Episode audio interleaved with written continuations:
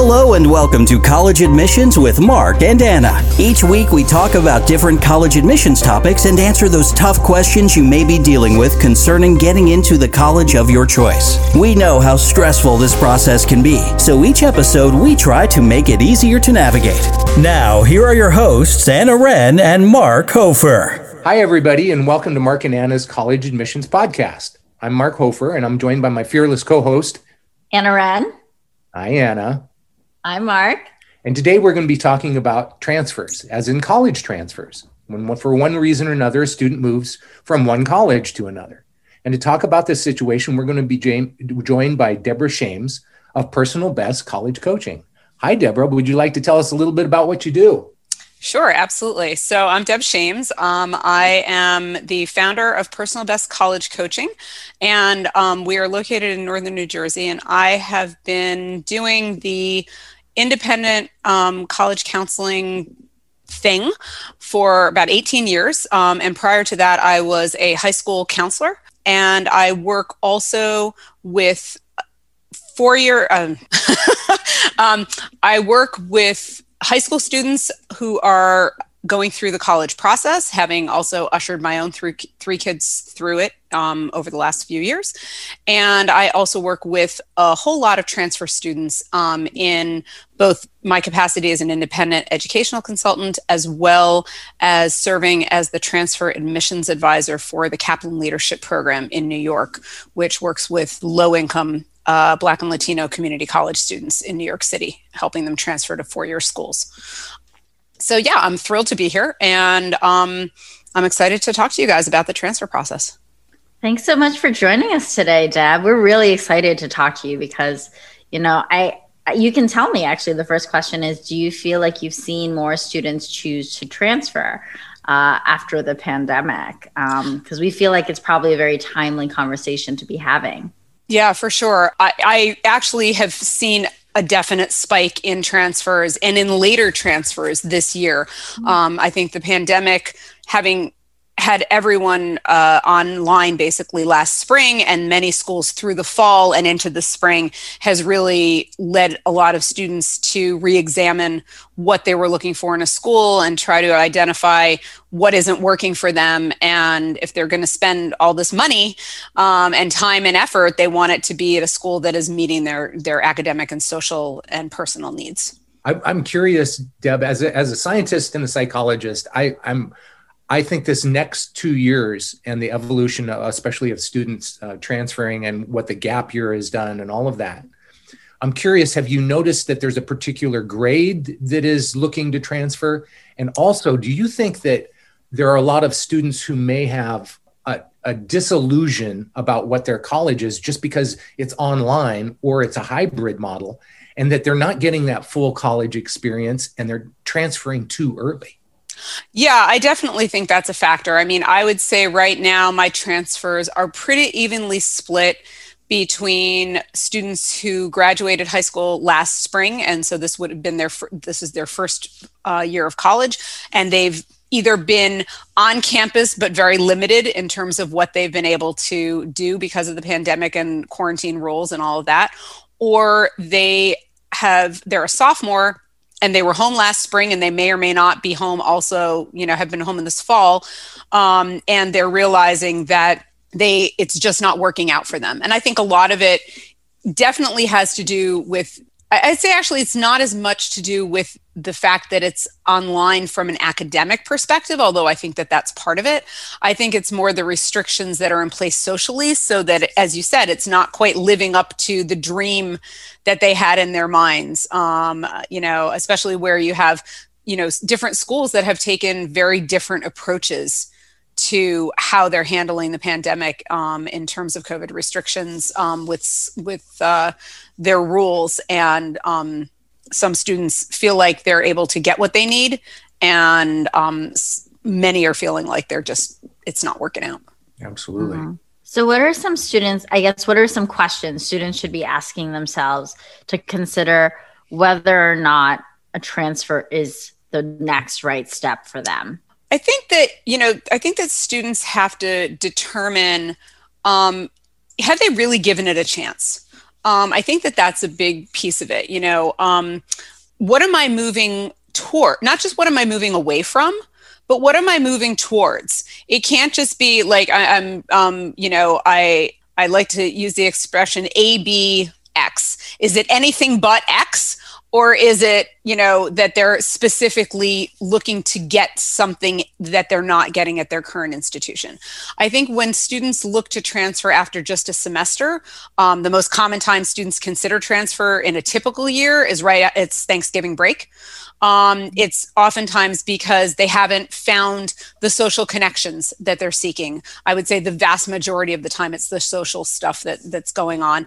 And they don't think about the fact that for most of them they were with the same kids for four years in high school. And for many of them, they were with the same kids since kindergarten. So I think that that's you know a huge piece of it as well. Um, and they they expect that everything's going to be instantaneously amazing, and that the it doesn't you know they're not acknowledging the amount of time that's required to make it work. So I think that um, they should be thinking about what am I moving towards they should be um, thinking about have i really given my school all i you know all i can to see if i can make it work? Because sometimes it's just a matter of taking a step back and giving it a little more time and um, and maybe going home for winter break reconnecting with friends and realizing other people are struggling as well. Um, and it's not just what they're seeing on social media pages um, that you know who's going to put put forth their you know bleary eyed crying in a puddle did poorly on my first exam and there are only two of them for the whole semester pictures. That's not what's going up on insta. So um so i think they should be looking at that. Um, i think they need to assess whether or not their plan is realistic. Um, so if a student wants to transfer they need to consider whether if they're trying to let's say level up then has anything really changed between when they first submitted applications as a senior and now if they're trying to transfer for um, for fall of sophomore year then oftentimes they'll only have had one semester and maybe a few weeks under their belts. So unless they did something significantly different you know the colleges may not have a whole lot more to go on. So in that case it might be better to wait to transfer down the road you know transfer in as a junior for example and we can talk more about the details of that you know one versus the other a bit later. Um, but um, they need to understand is their plan realistic? And have they looked at what the requirements are for the different schools that they're targeting, whether those schools admit with regard to a specific major or college within the school, um, whether or not the curriculum that they're taking so far at their college is going to allow them to move into um, the particular majors they want. Like if you are going in as a business major or an engineering major or something and admitted by major, you might need to have certain classes.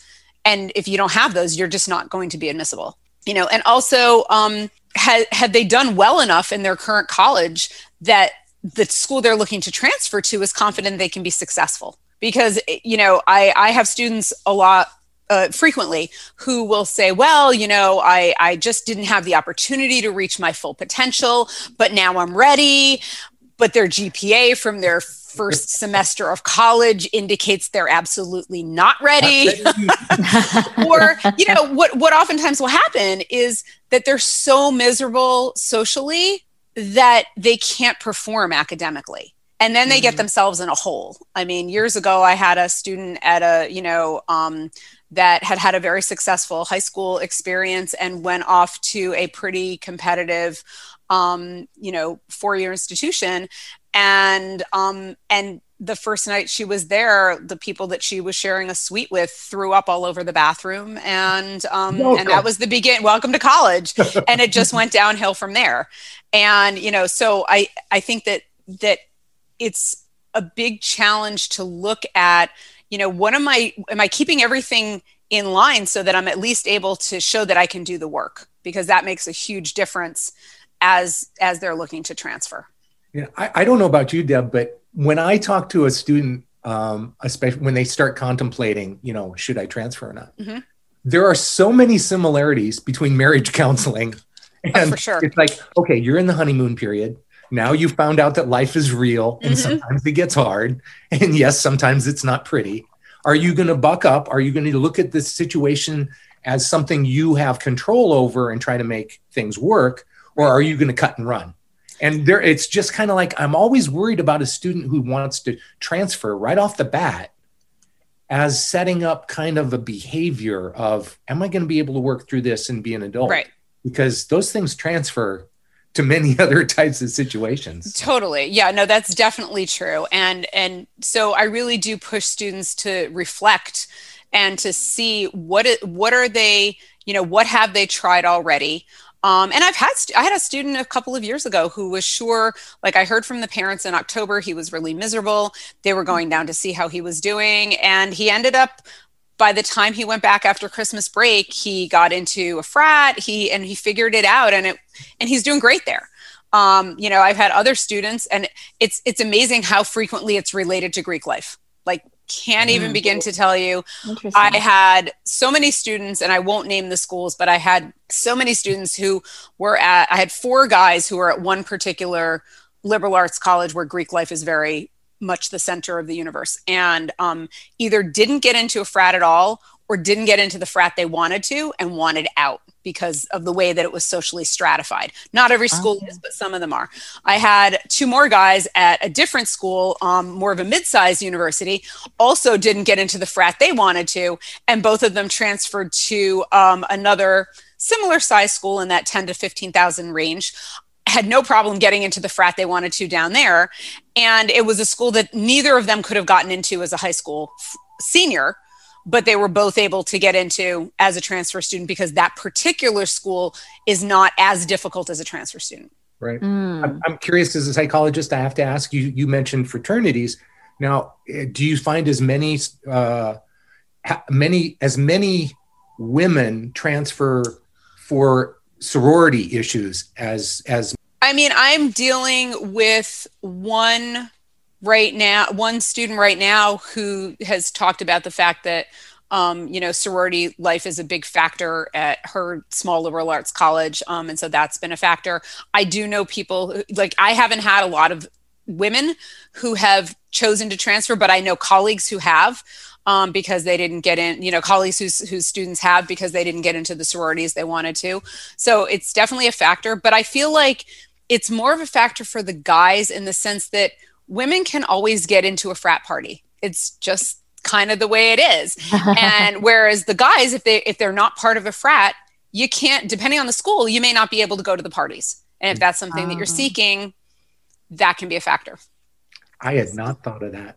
Interesting. Yeah, I've never had that happen before. For me, it's always been the student is in a very a more remote location. And so without anything to do, um, and they are not drinkers or partiers, yep then they they are incredibly unhappy. Um, yeah. Or students who chose schools based on rank instead of fit. Don't even get me started there. I, I have a, a, client who works for one of the ranking magazines, and he disclosed that the first time we met. And I'm like, oh, spirit of full disclosure, I put no stock in your magazine, you know? Um, so, you know, and now what I've started doing um, is one of the tools that I use when I have students research is College uh, Prowler, which is now Niche, and mm-hmm. um, and if you go in and scroll down on a given school, it will tell you it's ranked as something number three business school in the country, number twenty best whatever school in the country. So if you click on it and you open it and you click where it says read more about how this ranking was determined, it's fascinating, and I mm-hmm. point that out to students. I'm like, okay, so thirty percent of how good a business program this is was based on the percentage of students that are business students as compared to the overall percentage of students at the school. Yep. Well, how what does, does that, that have to do with anything? um, you know, or um, it'll be the self-reported number of students who say that you know blah, blah of niche users that say blah blah blah so it's it's you know it's a it's a great resource but you have to put it in context and you have to mm-hmm. understand that the only reason that the rankings exist is to sell magazines or sell whatever product you know um, and so it's the the key thing and as students are looking to transfer this is really important and as you're applying as a freshman is you know does the school teach me whatever i want to learn in a way that I can learn it effectively. Because you could be the best, you know, math program in the country but if you're the kid who needs to raise their hand and ask a question as when you have it and are not a great note taker in terms of sitting there and you know just taking notes for an hour which was i was terrible at that. And i tell my students that all the time. Then then a big giant school where you're just going to be lectured at for an hour is not going to be the right fit for you and so it's so important to find that match from the perspective of um, the the academic how do you want to show your knowledge? Do you want teachers who are going to know who you are? Like i went to a big school where the lecture classes were anywhere from 150 to 1000 for some of the intro courses and i did not have the confidence to walk into my professor's office and say, Hi, um, I'm in your Monday, Wednesday, Friday 905 class, and I have no idea what you talked about after the first five minutes because I'm sure they'd say, Oh, you're a moron. How did you even get into our school? So that was my deal. And I know that there are students who are like that, whereas my daughter attends the mm-hmm. same school and she has no issue teaching herself. Different, different kids. And so you have to know who am I as a learner? And hopefully, in the time that you've been at your first institution and you're looking to transfer, you've figured out which parts of the academic piece were working for you and which weren't. You know, um, some, yeah. I'm totally going to appropriate one of your phrase, your your questions. It's how do you want to show your understanding and what you know? And yeah. that is such a there is so much to that question. If a student can authentically answer it, it will set them up. That's a oh yeah beautiful question. Thank you. Yeah, no, I think it's it's really important and I think enough kids don't learn and don't have enough insight to understand it because they've maybe only been asked to do things a certain way in high school. and sure, they had some, you know, choose and lose or multiple guess tests, um, or they had some papers, but it was usually a combination within the same class. And in college, it's not, you know, in my in my institution, for the big intro classes, you had a you had a prelim, one or two prelims, midterms, and a final, and that was it. And it was choose and lose. And I did not choose well because I was not, that brain didn't work for me. I was not a good memorizer. You know, when I got to the point where I could ask questions when I had them, where it was discussion based classes, where it was, um, you know, where I could write papers um, or even essay tests, I did much better, yeah. you know, but it took a while to get there. I'm, I'm curious when you are working with students who are looking to transfer, you get to hear a lot of the stories that students either didn't do their homework or they did mm-hmm. were asking the wrong questions. Yeah. So from your perspective, if you take if you backwards engineer that, mm-hmm. what are the questions? If you, if you were to say there were one or two questions that students don't usually ask themselves that would set them up for success in picking the right school to start with. Yeah that they're not asking themselves i think i think definitely you know how how do i like to show my knowledge is is a key thing and how assertive am i you know i mm. a lot of times um I work with students at all ends of the academic ability levels and and you know social abilities and you know anxiety or learning issues or whatever it might be. So one of the things I'm curious about, you have the perspective of working with a lot of students who haven't asked the right questions. Mm-hmm. So, from where you're standing, if we backwards engineer and say, what are the questions that students need to ask to make sure that they pick the right schools? If you were to identify one or two questions before they attend their second rodeo, what are the things that they really need to ask? They really need to ask how how assertive am I? You know am i going to be comfort, comfortable and confident going to talk to a professor?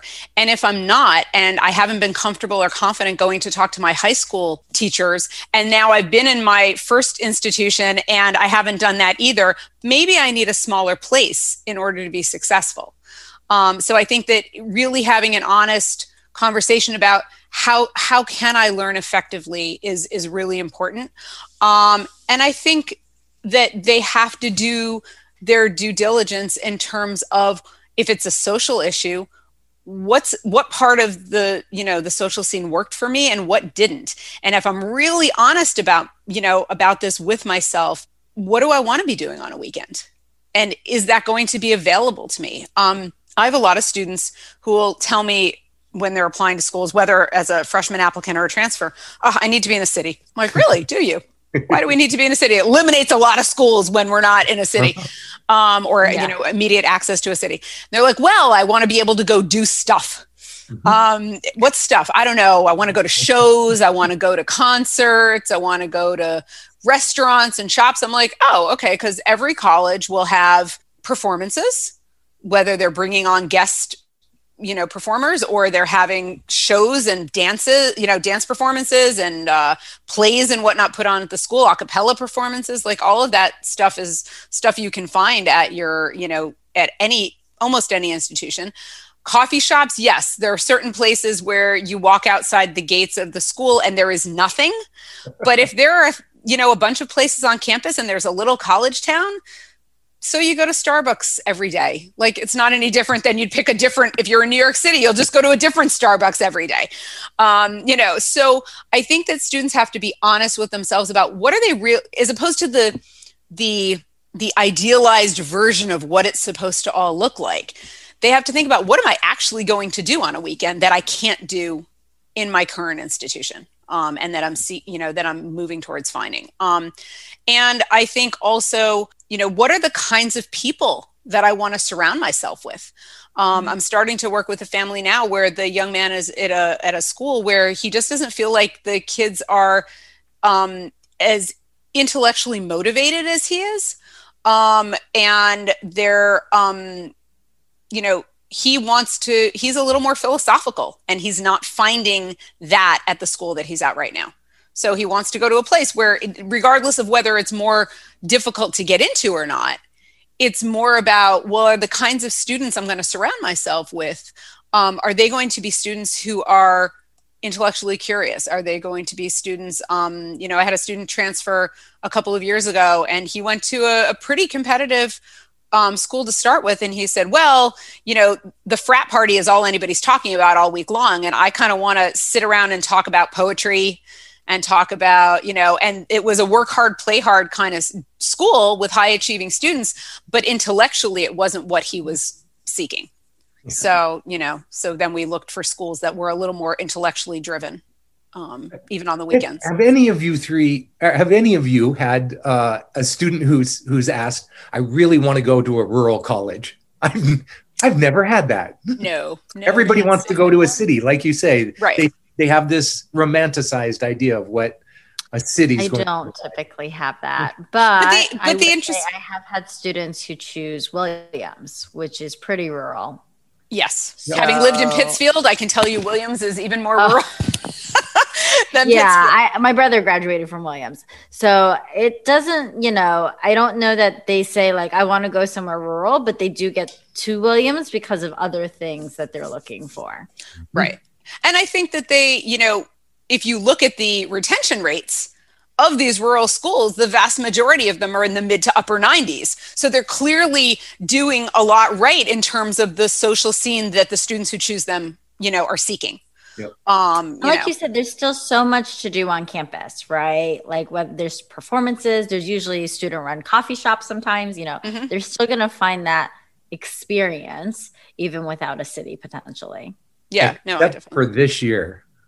Except for this year. And that's been oh, the challenge. I mean, I oh. am working with a transfer student and the the college that she attends has some pretty strict rules about COVID. My own middle daughter took the year off. She was going to be a senior and she said, I'm not doing senior year this way. Good for and her. so she she took the year off, stayed up in you know stayed up at her school and lived with her 13 people in the off-campus house that they have, and has been doing you know her research job, and able to do that for the year. Um, and still maintain social ties. So I think that you know for some students that's been a thing too. Um, mm-hmm. You know, and and deciding whether or not um, to take if you're going to transfer to take time off in between transferring you know, I have one student I'm working with now who is going to take a gap year and kind of regroup and figure out. Um, I have another student who took a gap semester um, to just kind of focus in on um, doing, you know, figuring things out, working a little bit, saving some money.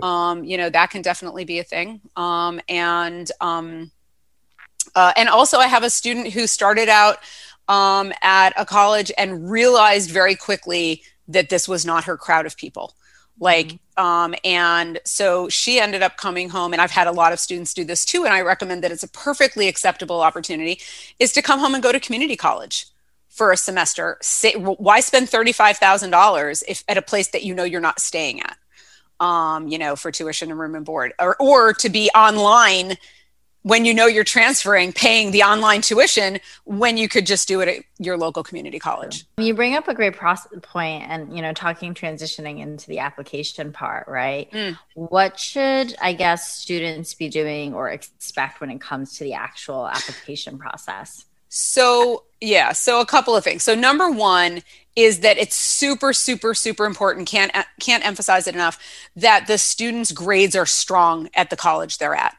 um, because you know while they will look at various transfer requirements and it might say a minimum of a 2.0 gpa is required that is absolutely not competitive at most of these colleges. So they really need to have you know be putting in the effort to have um, if possible at least as strong as their grades were in high school or you know something respectable for considering the rigor of the college that they're at.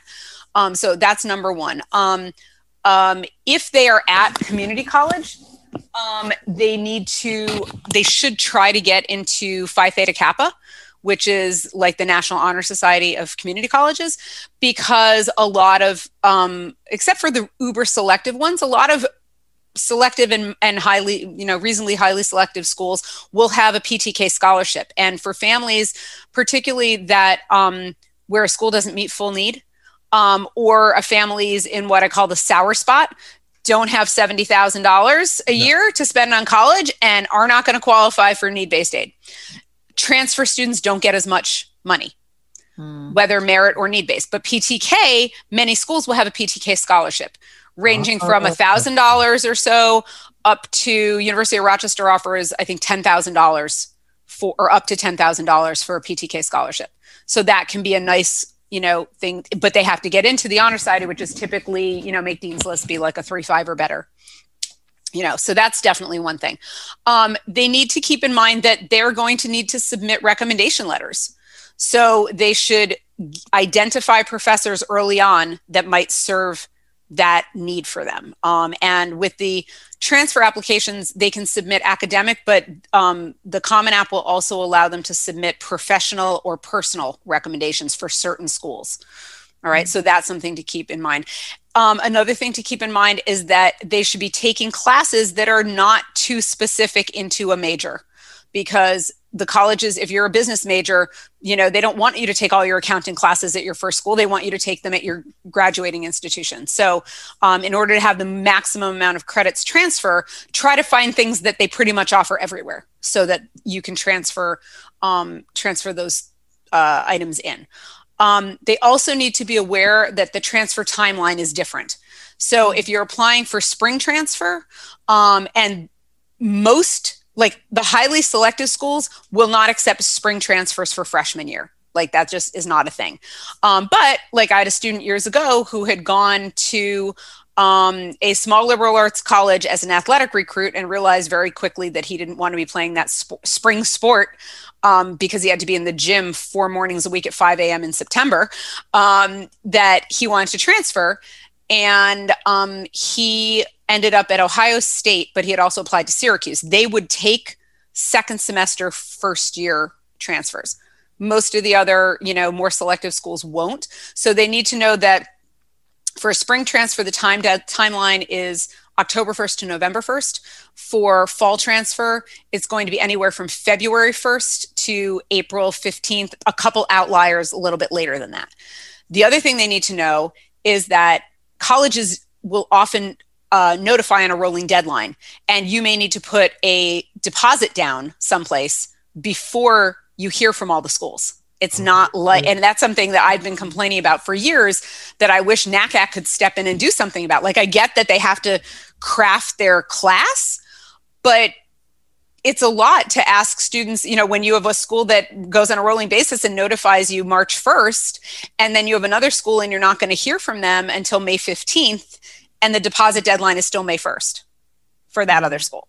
You yeah, know, does, so does that mean that if they're applying to say like more than one school, if they're thinking that they're they're going to transfer and they're, you know, hedging their bet at a couple. Yeah, yeah, you should have more than one for sure. Do, do they have to put in a deposit at each one of those? Um, my recommendation would be that they choose between the acceptances they have at the time and put one deposit down. And if you have an outlier, I view it as being waitlisted. So it's like being waitlisted. Like there's Yeah. going to be summer melt because they don't have any control over when they're going to hear from that other school. And I wouldn't want to hedge my bet and say, "Oh, I'm not going to put down a deposit here because you know you don't know how that's going to play out." And it's usually the most selective schools that have the latest notification dates. Mm, You know, course. so For the school that you're in, Mhm. um, you're currently attending, and you know you're going to transfer, and you're Yeah. putting ducks in a row. Are there things that you need to make sure you do, or have a conversation with somebody at the school you are attending right. to make sure that you're not either? I don't want to say burning a bridge, but No, but things in order. Yeah, for sure. Um, yeah, kids are concerned about burning a bridge and they're concerned that there's going to be retaliation and that they're going to be angry that they're leaving, especially if they're on a sports team. Um, so that stuff can come into play. Um, I would say that, you know, try to find your talk to your academic advisor. Like colleges colleges are run by people. They understand that it's not always a good fit and they don't want someone there who's unhappy even if they're they're getting the the fees and the tuition and all that stuff they don't want somebody there who's miserable who's going to be going out and telling somebody how miserable they are there. That doesn't serve their purpose. So i think that the students need to find people because they will need to get uh, there's a college report form that they have to get that says they're in good academic and social standing at the school and would be eligible to return. Um, they need to get transcripts. They need to get the recommendation letters like i said. Um, uh, they will need a mid-semester report for a lot of schools, which um, you get. Uh, what used to happen is it was totally old school. You would print out the form, take it around, have your professors sign it. This is the course I'm in. This is what I'm taking. This is my current grade, and then you would photocopy it and mail it in to all the colleges. Now everything, so many schools are online that you can't do that. So what I'm recommending students do is that they print out the they uh, they email the form to the professors, to each professor separately, and have the professor fill it out, scan it, send it back to them, and then they put it all together in one PDF and submit it. Now, the silly Ah. thing is that the Common App still tells them to waive their right to see it. And I'm like, okay, but they can't. Even old school, they couldn't have.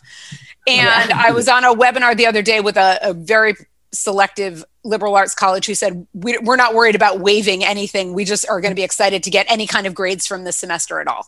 Yeah. So, you know, so um, so they have to be aware of that. And then the other thing that is hugely important is that the common app for transfers is the most uncommon app possible.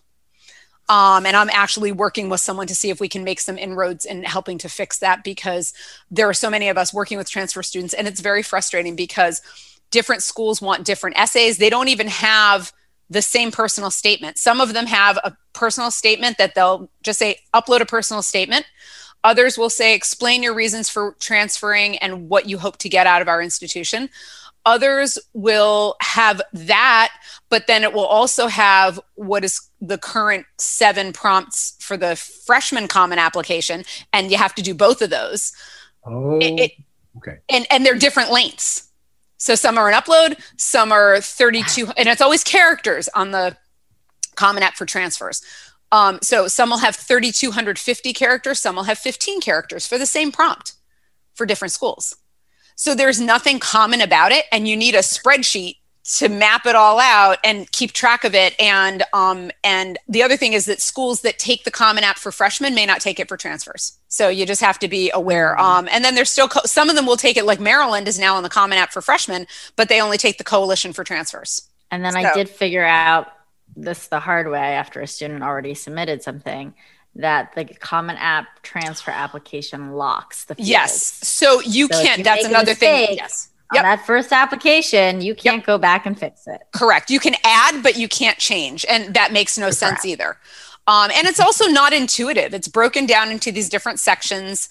Um, and it just, you know, there's there's a lot of stuff that um, and and because with my job as the transfer admissions advisor for the Kaplan Leadership Program, you know, we're working with students without if they didn't have us, they wouldn't have somebody sitting there explaining this. So for an under-resourced mm-hmm. you know low income student that doesn't have someone to guide them through the process it's really totally yeah. it's totally blind and you don't know how to navigate it you, you just you know it's really really difficult that's so good. i think that that's something that that as as a counseling community you know nacac ieca whatever that, like need to advocate to improve the situation um, particularly as it impacts low income students who don't have someone necessarily to guide them through this process Anna, you had a really good question about essays, and I think it ties in right with this. And that was when when a student is thinking about transferring and they're having all of these essays that are coming at them from right and left, can they or should they or should they even contemplate recycling the essays that they used to get in in the first place? Mostly no. The only place where that could be, I would say, an possibly appropriate situation is if it's an extracurricular activity essay or if it's something that really you know wouldn't have changed if they're talking about you know being involved in their sport or being involved in you know music or whatever it might be but my my hope and belief would be that a student should have grown between mm. when they submitted their applications in January at the latest of senior year and by the time that they're applying you know 10 to 24 months later um, so they really shouldn't. They I usually have students if they have access to them and kept a copy. I do have them show me because mm-hmm. I think it gives a good foundation for the student. And I there are pieces that may be part of who they are that can be used in some way, um, even if it's just the concept of it. But really, if you're doing a personal statement type essay, it should be about your journey. How did you find yourself at this institution? What was good about this institution? That's another big no no is you do not trash your current institution. Mm-hmm. I love that. I cannot tell you how many students on a first draft of an essay will write about how terrible their school is because of this and this and this and how they need to get out.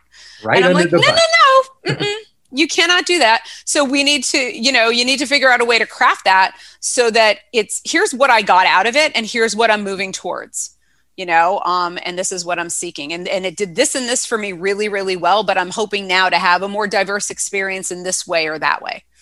Yeah. I'm, I'm curious uh, one of the things that uh, and you you mentioned maturity. And i i mean as a developmental psychologist the ages between 16 and 20 are a hockey stick of maturation for most. most I'd most say 24. My oldest is 24, so I think the maturation process extends the emerging adulthood goes, or maybe as a male, 50. Yeah. And um, so, with that in mind, um, are when you're transferring to another school, is one of the things that you really want to highlight is I am I have matured over this last year in ways that I had not expected X, Y, and Z mm-hmm. and basically show that I am more college ready than I've ever been. And this is the reason why I need to transfer. If for this, yes they certainly can if it's a situation where where they're leveling up or where they're where they just didn't reach their full potential in high school and therefore they didn't have the opportunities that they wanted um, that's certainly something that they could talk about but i do have also a lot of students that you know were very strong students and because of the level of competitiveness to get into some of the uber elites or the more elite schools they just they didn't get in through no you know nothing they did wrong. It was just you know supply and demand. So for those students it can sometimes be harder because some of the elite schools are like yeah we're not all that interested in someone who just didn't make it the first time out of the gate yeah. you know? And um, i was i was looking at um, uh, you know a guidebook that um, that we put that my boss put out at, at um, through the Kaplan Educational Foundation about transfer. And um, and it lists the percentage of transfer students accepted. And i can't remember i i, I want to say it was stanford but i can't remember was like 0.8 i think harvard 0.7% stanford was like 2.3% you know? And so when you look at those numbers, it's like, wow, okay, um, should I even bother? And I think that's why, just like when we're advising freshman applicants, they need to have a range of schools. You don't need as many schools, and typically, I don't recommend that students apply to as many schools for transfer, but you should have a range of schools on that list as well. Um, I think that's really important. And for for the other piece of it, for community college students in particular, or families who can't pay full freight, um, understanding about the financial aid piece, um, as I mentioned earlier, is that um, there's not as much money available for transfer students and colleges that are need blind for freshman applicants are not necessarily need blind they are resource aware for a lot of transfers and they will not guarantee and some of them will guarantee to meet need but be need aware. Um, and others still don't meet need. So again i think that's someplace something that we need to do better or that not we, we need to do better in terms of advocating for those those policies to change um, and not you know because when when you do that in essence you're really discriminating discriminating against the low income student because they can't apply they don't necessarily have the the knowledge base or somebody pushing them or encouraging them to apply to more elite schools so or, or, they have family obligations or they don't understand how the finances work and so they go to a two-year school and then they can't get into a school that's going to meet their full need.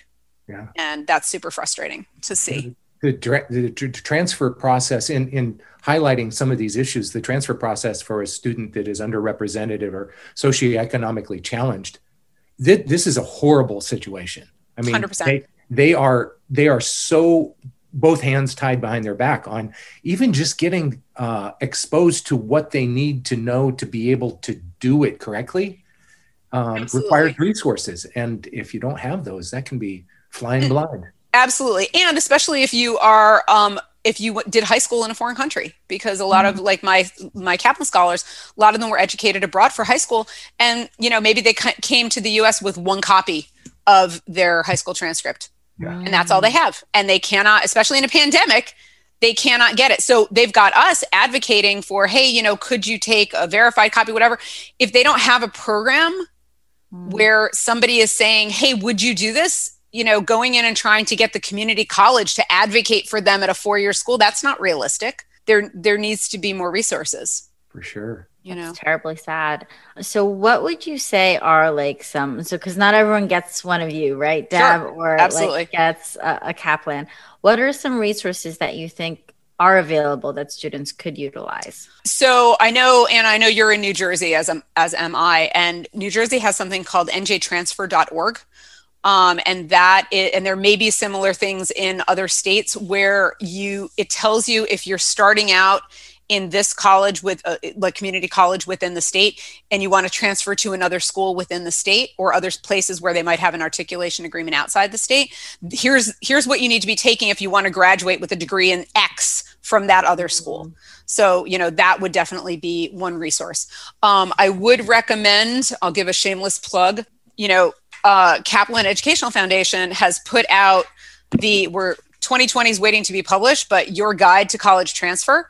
And hmm. that has a list of um, like hundred and something schools, and it gives everything from their transfer admissions policy, um, whether or not you need standardized tests um, for transfer, because a lot of schools will not require it, even beyond a pandemic for transfers.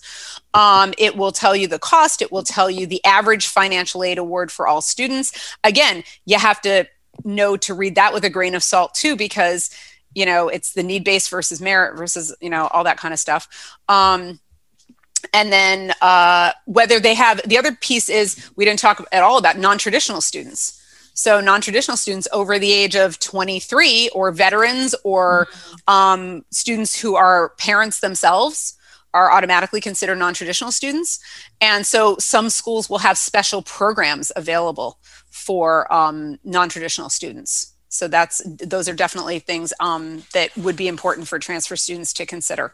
I didn't know that that uh, a student with kids is considered a non-traditional parent. Yeah, I'll be darned.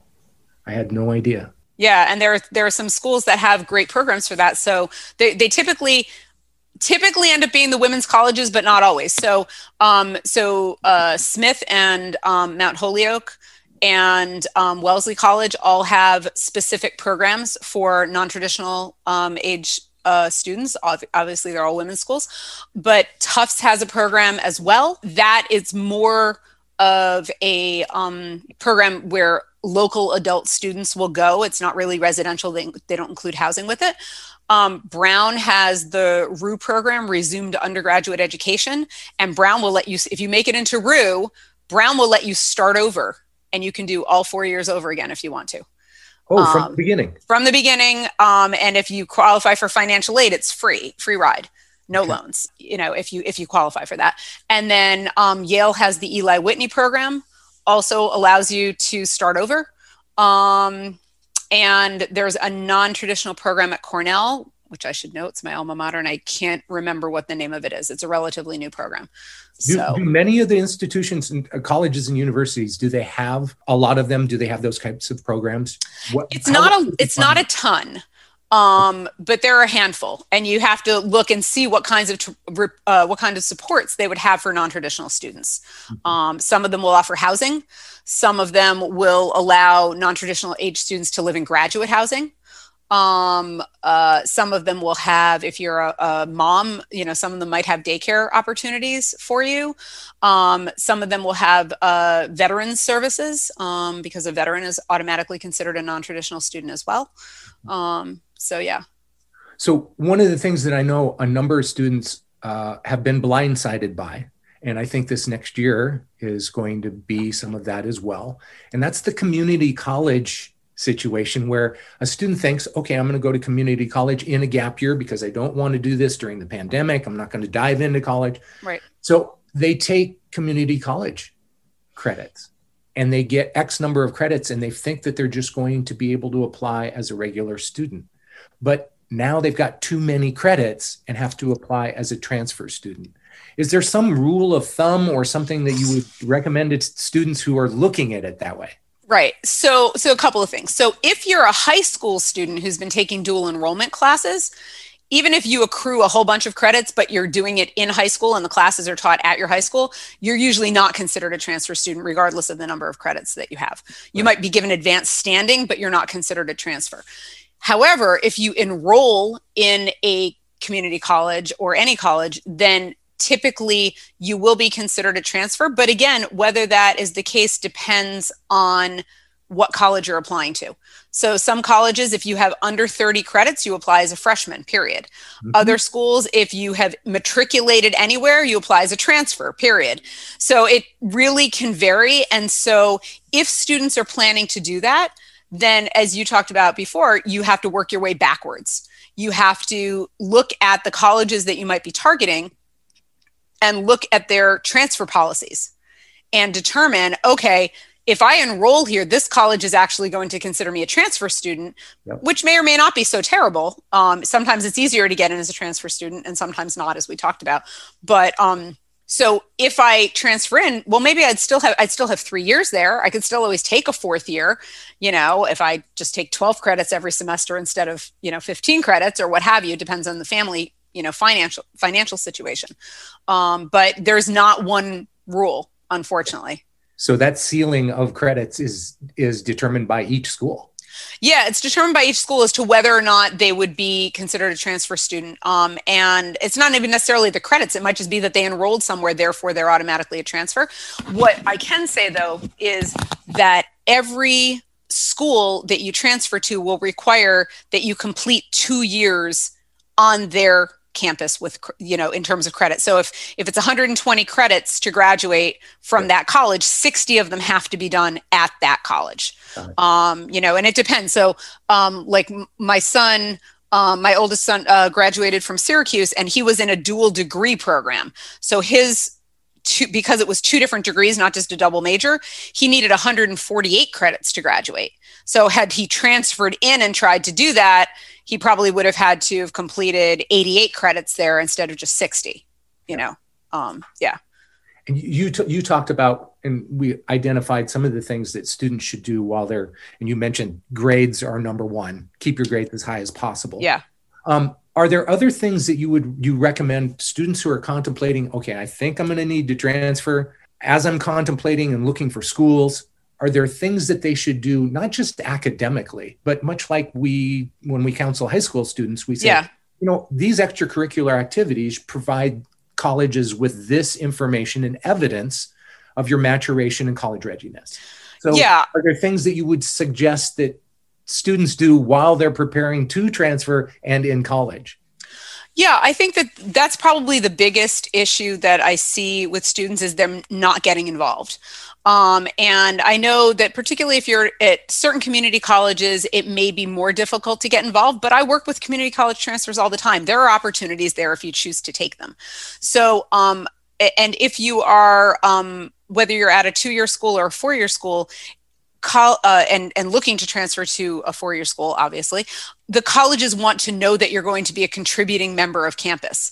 So um, they it doesn't matter what the th- it's not one thing that's going to be better than another, but they want to see that you're involved and engaged with the campus, potentially pursuing something either in a major interest or get even if you have a part-time job even if you're not doing stuff on campus having a part-time job off campus is really valuable it shows colleges that you are um, you know responsible you're able to deal with different kinds of people you're able to be on a schedule and it shows a certain level of maturity simply by the fact that you've held a job so i don't want anyone to underestimate you know that value particularly in the situation we're now in a pandemic where you know if you have students um, particularly those at, that are lower income students that need to work to help support their families mm-hmm. that has to be a piece of the puzzle too and the colleges understand and will regard that as um, you know in many ways more valuable than simply joining a club that meets once a month for an hour.